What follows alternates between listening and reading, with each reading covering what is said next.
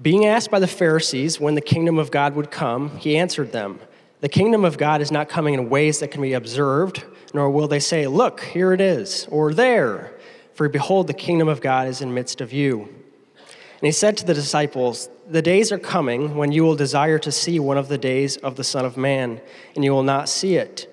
And they will say to you, Look there, or look here. Do not go out or follow them. For as the lightning flashes and lights up the sky from one side to the other, so will the Son of Man be in his day. But first he must suffer many things and be rejected by this generation. Just as it was in the days of Noah, so it will be in the days of the Son of Man. They were eating and drinking and marrying and being given in marriage until the day when Noah entered the ark, and the flood came and destroyed them all. Likewise, just as it was in the days of Lot, they were eating and drinking, buying and selling, planting and building. But on the day when Lot went out from Sodom, fire and sulfur rained from heaven and destroyed them all. So it will be on the day when the Son of Man is revealed. On that day, let the one who is on the housetop with his goods in the house not come down to take them away, and likewise let the one who is in the field not turn back. Remember Lot's wife. Whoever seeks to preserve his life will lose it but whoever loses his life will keep it. I tell you, in the night there will be two in one bed, one will be taken, the other left. There will be two women grinding together, one will be taken and the other left. And they said to him, Where, Lord? He said to them, Where the corpse is, there the vultures will gather. This morning, we have chosen a word that isn't very well known to many of us. It's the word kingdom. Kingdom. A word that is, appears in the Bible I think somewhere between four and 500 times. In the New Testament, almost 300 times. Uh, and, and we struggle with this word as American Christians because, let's face it, our national heritage is not uh, exactly friendly towards kings and kingdoms, right? I mean, we, we threw it off and we don't have much use for it unless it's ceremonial. And even then, most of us look at it and say, that's a lot of money you spend on that, you know? And, and uh, we, we like our independence, right? And so we have a difficulty understanding this idea of a kingdom, the kingdom concept that's throughout Scripture. And yet, the entire storyline of the Bible revolves around this. And it's, it's how God reveals himself in the Scriptures. You know, beginning in the Old Testament, God you know, just puts before us that he is the king. He is the ruler of everything that is. Everything on this planet, everything in this universe, it belongs to him. It's part of his kingdom. It's under his sovereign rule, right? Through the psalmist, God says for kingship belongs to the Lord and he rules over the nations. Through the, the heathen emperor Nebuchadnezzar, who at the time was the, the mightiest emperor uh, uh, alive, part of the Babylonian Empire, right? Uh, God speaking through this man says his dominion is an everlasting dominion. His kingdom endures from generation to generation. All the inhabitants of the earth are accounted as nothing, and he does according to his will among the host of heaven and among the inhabitants of the earth, and none can stay his hand or say to him, What have you done? In the Old Testament, God declared that he would rule his kingdom absolutely, that he would address the sin of humanity and the consequences upon creation that it's brought about by placing his chosen king, the Messiah, in charge of his kingdom. He declared that that Messiah would come through the family line of the Israelite, great, great Israelite King David. That this Messiah would bring about forgiveness for the sins of his people, and that ultimately he would usher in a golden age of blessing that would extend throughout all of eternity. So, the idea of the kingdom is actually at the very heart of the gospel message of Jesus Christ. So much so that in the New Testament, you will see it as the gospel of the kingdom of God or the gospel of the kingdom of heaven. When Jesus began his ministry in Mark chapter 1, at the very beginning of this ministry, after John the Baptist was arrested, Jesus came into Galilee proclaiming the gospel of God and saying, The time is fulfilled and the kingdom of God is at hand. Repent and believe in the gospel. The very word gospel has as part of its etymology and, it, and its meaning this idea of kingdom. You see, in the ancient world, in the Greek world, the, the word is euangelion, which we get the word gospel. And an euangelion was a good news proclamation that came from the king or from the emperor. Give you an example. How many of you guys have been watching the Olympics this last week or two? Okay. They just had the marathon, and, and I know a lot of you like to run, and you've run half marathons or full marathons and other things that mean you should have your head examined. But anyway, right?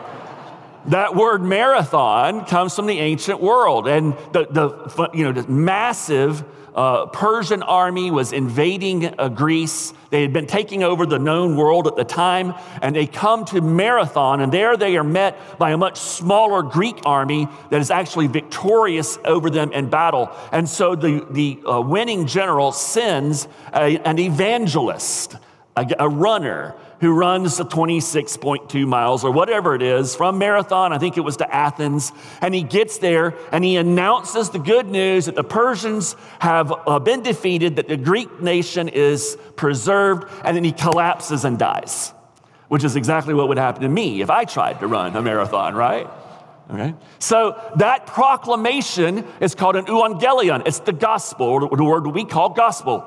English word for euangelion, gospel. It's a, it's a good proclamation. And so, at the heart of the gospel, the evangelion, is the kingdom of God. You see this with Jesus, you see it with the Apostle Paul. At the end of his life, he's in Rome, he's living in house arrest, right? And the scriptures tell us he lived there for two whole years. He's waiting to go on trial before Caesar to, to appeal for his life. He lived there two whole years at his own expense. He welcomed all who came to him, proclaiming the kingdom of God and teaching about the Lord Jesus Christ with all boldness and without hindrance. It's a very important word. And we are including it in our summer study as many people have just gotten turned upside down about this word kingdom, and it's led to wrong interpretations, implications, applications that have affected individuals, they've affected churches, they've affected nation states. So, for example, through the years, there have been Christian groups who have tried to establish Christian communities, and they refer to it as the kingdom of God on earth. They're going to bring the reality of the kingdom of God into time and space. And those, those attempts oftentimes went completely off the rails with all kinds of abuses. There were nation states that pursued imperialism and colonialism, and they did it under the banner of the kingdom of God, bringing the heathen peoples into the kingdom of God and to justify the, the pillaging of other nations and other peoples. And then there's been theological systems that have come about, like dispensationalism, which probably most of us in this room have been exposed to in one way or another, if you've been a Christian for any length of time at all which has taught Christians for decades that the kingdom of God is something that is way off in the future, that will happen after the church has been raptured from the planet and the tribulation occurs, and that the, that the kingdom of God is all about the nation state of Israel and events concerning that nation. So there's been all kinds of confusions, and it shouldn't surprise us because the Jews of Jesus' day were very confused and they had a huge misunderstanding of the kingdom of God. Their understanding of the kingdom of God was rooted in the Old Testament. And, and basically, they broke down human history into three sequential phases, right? They looked at everything that was happened and was going to happen, and they said it fits within these three phases. The first phase over here with the tree, and uh, that's the, you know, that's creation, the Garden of Eden. They recognized, and rightly so, that God created humanity. We were in the garden. We were given the responsibility to have dominion over the earth, to act as God's vice regents, uh, ruling, growing, and building God's kingdom. You know, in the, in the ancient days, when a, a king wanted to mark his territory, he would do so by putting up statues of his image. And you, you see these in museums, you know, and we have pictures of Nebuchadnezzar and Alexander the Great and all these great men of old, and they would put these all throughout their realm in order to remind everybody that this belongs to me, Alexander, or Caesar or whatever. Caesar put his on the coin because the money went everywhere, his image. In, in the garden, we are told as male and female to be married, to have children. Why? In order to put the image of God all across the world, to fill the earth up with his image.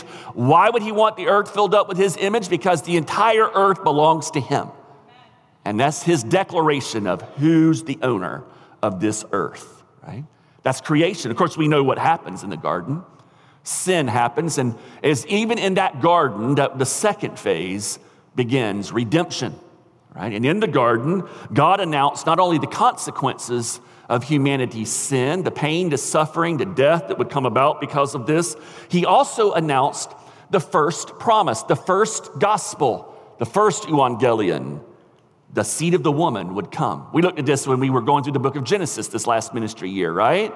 This promise that one day God would send a deliverer who would bring about the redemption of everyone, of God's people, the sins of God's people, every one of them. And so that first promise is there in the book of Genesis. And the story of the Old Testament is the unfolding of this first gospel promise that God he unfolds it by making these covenants with humanity. And these covenants have blessings and stipulations attached to them. And each successive covenant further unfolds his plan to redeem his people, to put before his people how deeply he loves them and how much he is willing to forgive them for their sins. The true depth of God's love for his people, though, is actually revealed in how he responded when they continually broke those covenant promises. They, they would violate the promises they had made to God. They would experience consequences, but ultimately it got so bad in their rebellion and sin, the Israelites broke the covenant to such an extent that God declares, You're going to experience the consequences of all of these covenantal uh, judgments and curses, and you're going to be sent into exile into captivity in a foreign land. And you see this happen to the northern kingdom and then the southern kingdom. And through his prophets, he tells them that you are being punished and judged because you broke the covenant promises that you made to me. Sin is serious, and there's consequences to them. It's through these same prophets that announce God's judgment that God announces that third phase what is called the eschaton, or the end, the, the establishment of the kingdom of God. Right? through these very same prophets that God gives more good news. He promises that one day, despite their sinfulness, he will restore his people to the land. He will restore the entire earth. His king, his Messiah will come. He will pay for the sins of his people, establish the kingdom, rule, and restore this broken world to what it was meant to be. Of course, the Israelites are excited about this. The exile finally finishes. They return to the promised land. They rebuild the temple. They are ready for the kingdom to come and the Messiah to come. And he doesn't come. And he doesn't come. And he doesn't come. In fact, life in some respects gets even worse for the Israelites. Well, first of all, they, they go back to their old ways and they continue to rebel and disobey and reject God. But then they become like a pawn in the hands of one Gentile nation after another, and conqueror, after conqueror takes over. For 400 years, God is silent. So much so that the rabbis and the teachers begin to go back to their understanding of the Old Testament and of the kingdom, and they, they conclude okay, we, we've got something maybe that we missed here. And, and over that 400 year period, by the time that Jesus comes along, the idea of the Messiah that who's going to come in the line of David is that he comes as a warrior king. You know, he's the ultimate Rambo who can take out all of the oppressors and the empires that are ruling them. And so when the Pharisees come to Jesus, the kingdom at this point has been morphed into a political entity. And the Messiah is a great warrior general who will kill everyone. In fact, some of them talk there'll be two Messiahs. There'll be the guy who has all the blood on his hands, and because he has so much blood on his hands, he can't then be the final Messiah because that needs to be a kinder, gentler person, right? So it was all, all about the politics of the day. And this is the focus of the Israelites and the Pharisees when they pose this question to Jesus in verse 20 in our text. And what's revealing is how Jesus answers this question. And as he answers this question in the way he does, he, he affirms the kingdom con- concept, but then he absolutely turns the common beliefs that were held back then and even today, he just turns them on their head, turns them upside down. And he does it really in four very distinct ways in this passage. The four words is he, he tells us something about the nature of the kingdom. He tells us something about the timing, the purpose, and how we participate in the kingdom of God in this passage, right? Let's start with the nature of the kingdom. Verse 20 being asked by the Pharisees when the kingdom of God would come, he answered them, The kingdom of God is not coming in ways that can be observed. The Pharisees, the Israelites of that day, they expected their Messiah to come raise up the army, go to war, kick everyone out, establish his reign with the throne, with the crown on his head, everything right there in Jerusalem. It was a physical, very much a one dimensional understanding of the kingdom of God.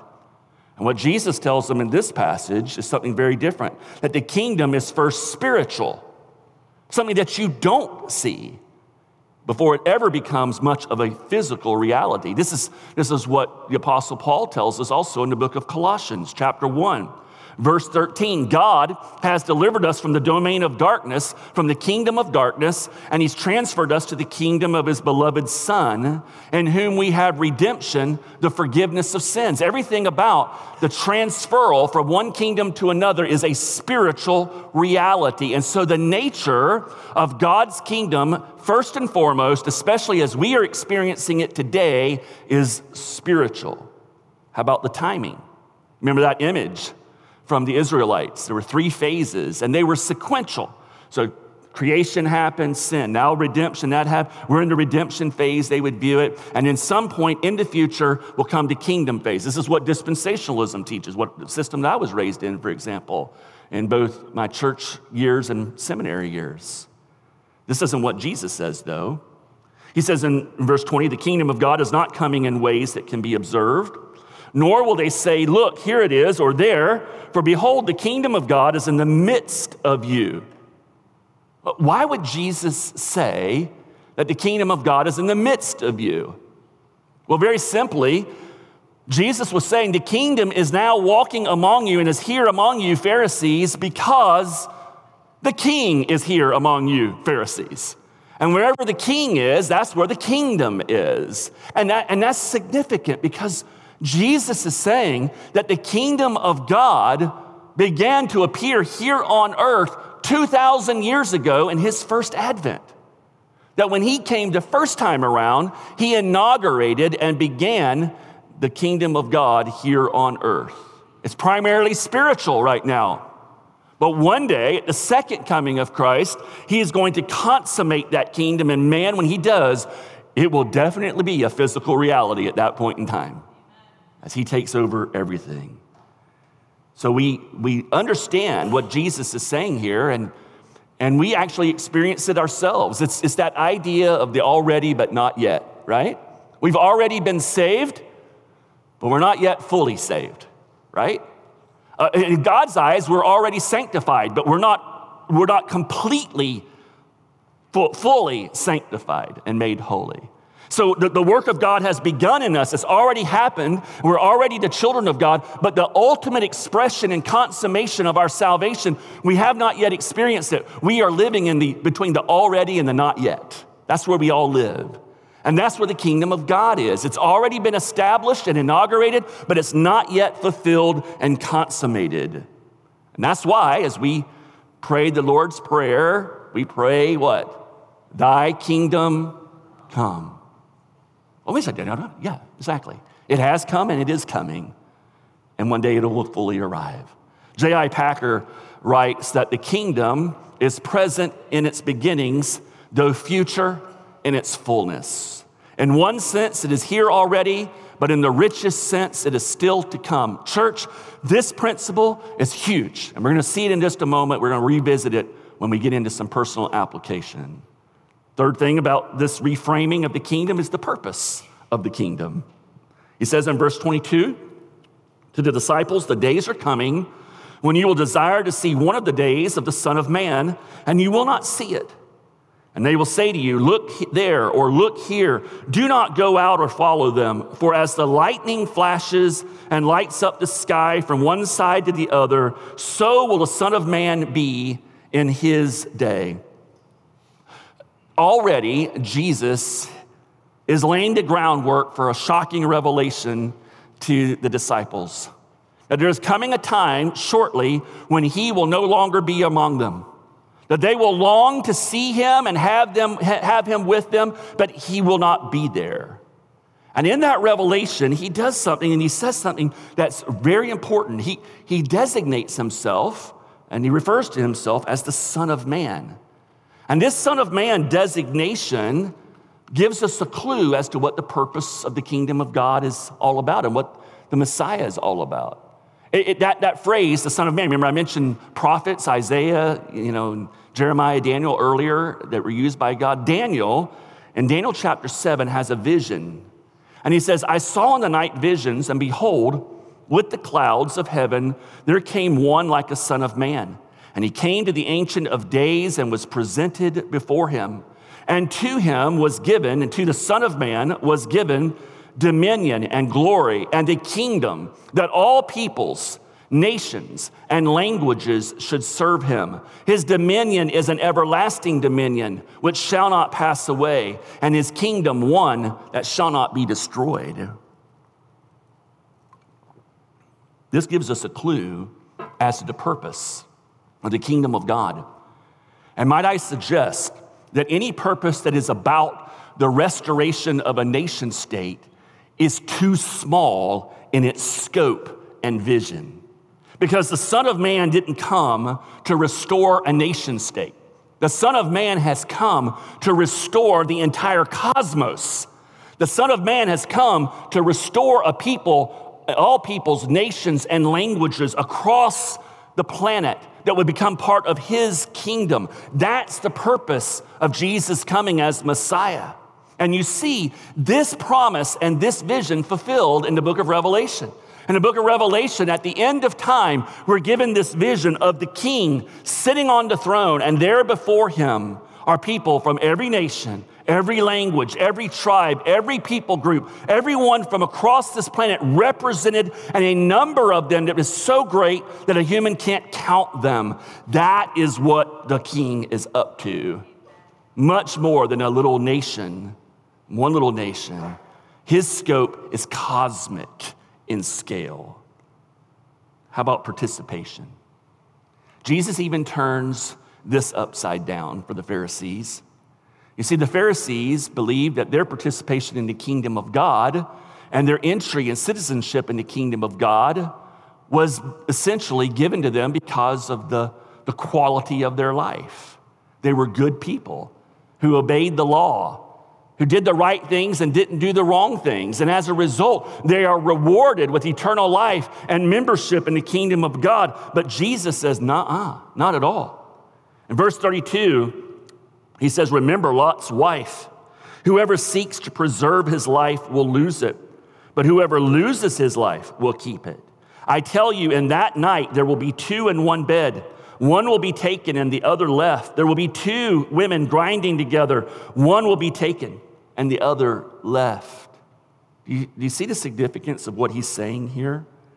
We, we don't become a citizen of the kingdom of God by following the path of human works and self righteousness and performance like the Pharisees. We become a citizens of God's kingdom through repentance and trusting in Jesus as Lord and Savior. Repentance is here when you think of Lot's wife. You know the story of Sodom and Gomorrah?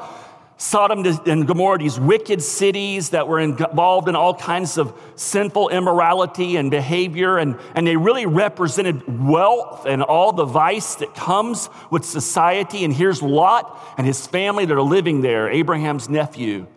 And Lot is warned by God that God is going to judge these cities for their sin and destroy them completely, and, and told him to get out of town, take his wife and his family. And, and he does, but his wife, her love for that city, her love and allegiance to that way of life and the sin and the freedom, so called freedom, that she had to live however she wanted to live in that society as it was defined. It was so important to her that as she's fleeing, she disobeys God and she looks back with longing at what she was leaving behind, which shows she, you know, her feet may have been moving, but her heart was back there in the sin of Sodom and Gomorrah. And as a result, God judges her severely and immediately, and she's turned into this pillar of salt. And so the message here for us is simply Jesus saying, I am the Son of Man. And it's going to be like the days of Noah. People are going to be going around and they're going to be living their lives, marrying, giving in marriage, making money, going on vacations, grinding flour down at the mill, lying in bed, sleeping. And then I am going to come back. And when I come back, if you are lot like, like, if you are like Lot's wife, and your, the allegiance of your heart is with this world, if you're living for yourself, following your sin, living the way you want to live, understand you will be taken in that moment and cast into eternal judgment, just as Lot's wife was judged. So Jesus is actually giving us a very gracious warning here and an encouragement here. He's telling us all that to participate in the kingdom of God, there is a choice that has to be made. We either choose to be like Lot's wife and look back and continue to have our allegiance with the things of this world and the way we want to live life and with sin and being masters of our own domain and living in that way, or we lose our life. We give up that life. We turn from it we repent from it, we turn, we lose that life, and we give our allegiance to Jesus. And we trust in Christ as our Lord. We're no longer Lord, He's now Lord of our lives. That decision is what determines will you be a participant in the kingdom of God or not. If you've yet to make that commitment to Christ, I would encourage you this morning do so. The destiny of your eternal soul hangs in the balance. And we never know, as Jesus is warning, when that final day will come when he returns in might and glory. Well, all right. How does that and what Jesus says about the kingdom influence us, impact us in daily lives? How about the ministry of our church? How does it, how does it change and influence and direct us as a church and as individuals? Well, this idea that Jesus is really communicating in this passage that he's the Son of Man. He is the one true King. And what is he doing? He is building his kingdom in heaven, he's building his kingdom on earth. And the way he's building it is in and through his disciples. This idea right here, this basic understanding of the kingdom of God, has incredible implications to all of us. How we invest our lives how we live on the job, how we raise our children, how we spend our money, how we invest our talents and abilities. As a church, how we do ministry. For example, the, the mission of our church, right? We're about bringing gospel restoration to people's deepest needs and our broken world. It is built upon this idea that Jesus is going to restore people's lives. He's going to build his kingdom in us and in other people who are broken by sin. And he's going to do that through the gospel message and the power that only comes through Jesus Christ, right? This is intrinsic to our mission as a church. It has implications and applications for us as individuals. It means that when Paul says, that Jesus has given to us the ministry of reconciliation, that we are to be ambassadors for Christ, that what that means is that Jesus is going to work through us to bring other people into the kingdom of God. This is part of our calling as, you ready for the word? Evangelist. And we don't have to run 26.2 miles to do it, right? We're all evangelists. We are all bearers of the evangelion, the good news. Every one of us are proclaimers of the good news. If you've experienced it, you're a proclaimer of it. And we have the joy of being used by God in this way. Every one of us have people in our lives needing to be reconciled to God. And God would have us to bear witness, to testify to what Jesus has done in our lives, to bring the good news to those who we work with that we are raising as children, and influencing them so that they can see their need for Christ and that He's their only hope for salvation. Israel expected a warrior king. Can I just plant here for a moment that God's kingdom is not built through us, if our tactics are the tactics of anger and violence or military might or force or uh, you know all the, this the junk that we see the divisiveness that's going on in our world today. God builds his kingdom through christians who are loving other people both inside the church and outside the church with the grace that we have been loved with and so, church, the kingdom, the kingdom is not built like this. Okay? We've seen this over and over again. And, and Christians and even churches, I mean, this is a church group who's adopted the tactics of the outrage culture to, to tell the people of their need to repent. Jesus didn't walk around with protest signs. I mean, Jesus was living in a system that was it's much worse than our system. Jesus' focus was not on replacing Pontius Pilate with, the, with a candidate of his liking. His focus was not on building up the nation of Israel and making sure it was strong and secure and the best in the world. None of that was Jesus' focus. And his tactics were not political tactics. And it certainly wasn't the tactics of our outrage culture that's around today.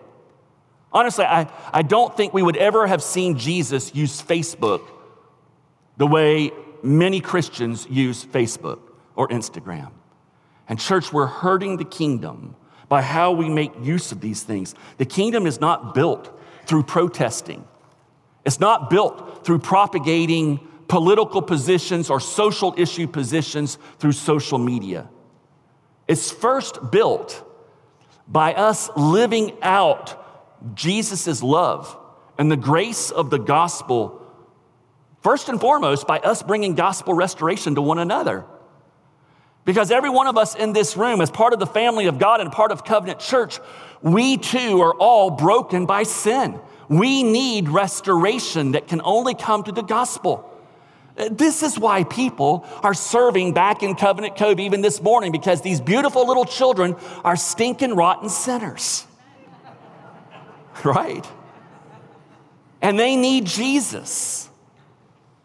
And so when we bring gospel restoration, we're starting first with one another. We're starting with our children and our youth. We're, starting by involving ourselves in each other's lives because we're broken by sin, and it's only through the gospel and power of Jesus Christ that we're ever going to be sanctified and transformed in the image of Christ. And remember this as we come into the season where we you know, are, are encouraging you to get involved in biblical community and get involved in small groups where we can grow together. Understand that it's in these environments with one another that God, that Jesus is working in us for our benefit. He grows us in this environment, but He's also working through us for the benefit of other people who are in that group because we mature and we grow as Christians in biblical community with one another. He's growing the kingdom in us And He's restoring the world through us as we live in biblical community together, as we worship together like we have this morning, where we've already had just a little taste of what we're going to get for all of eternity. You know? I mean, as awesome as that song be, I praise and thank you. That song was wonderful that y'all brought to us this morning. And as awesome as that song is, that's only a little shadow of what we have for all of eternity. Okay? And so God strengthened us this way. You know, church, one final thought. The kingdom, the, the growth of the kingdom is, is contrary to human methods and human expectations, right? You pull this lever and you do this, A plus B, you get C, right? It's not mechanistic and it's not automatic like that at all. The, the kingdom's growth is actually not always obvious. In fact, sometimes it's not obvious. You can't even see it. It's so gradual at times that you think, okay, God's moved on. I mean, who of us in here, I think probably many of us, have someone that we know that we may have prayed for for years to come to Jesus Christ. And it maybe got to a point where we just basically in our hearts and minds we gave up. Okay, it's no use. Now we might still pray for him because we know we should, but honestly, we didn't have a whole lot of hope about that person. Little did we know that God was at work in that person's life in small ways and brings them to faith sometimes at the very last hour of this life. Do you remember the parables of Jesus? Earlier in Luke, the, the mustard seed and the, the, the leavened bread. You know, the mustard seed's a tiny, tiny little seed. And when you plant it, it flourishes into this massive tree that gives incredible shade and, and plenty of leaves and branches and places for birds to, to build nest. And then you have the, the dough, right? The big ball of dough. What happens when you put just a little bit of yeast, just a tiny amount of yeast in that dough, and you let it have some time, what happens? The entire structure and nature of that lump of dough is changed because that little bit of yeast begins to grow and grow and spread and spread, and pretty soon it saturates and it takes over the entire lump of dough. And that's what Jesus says the kingdom is like.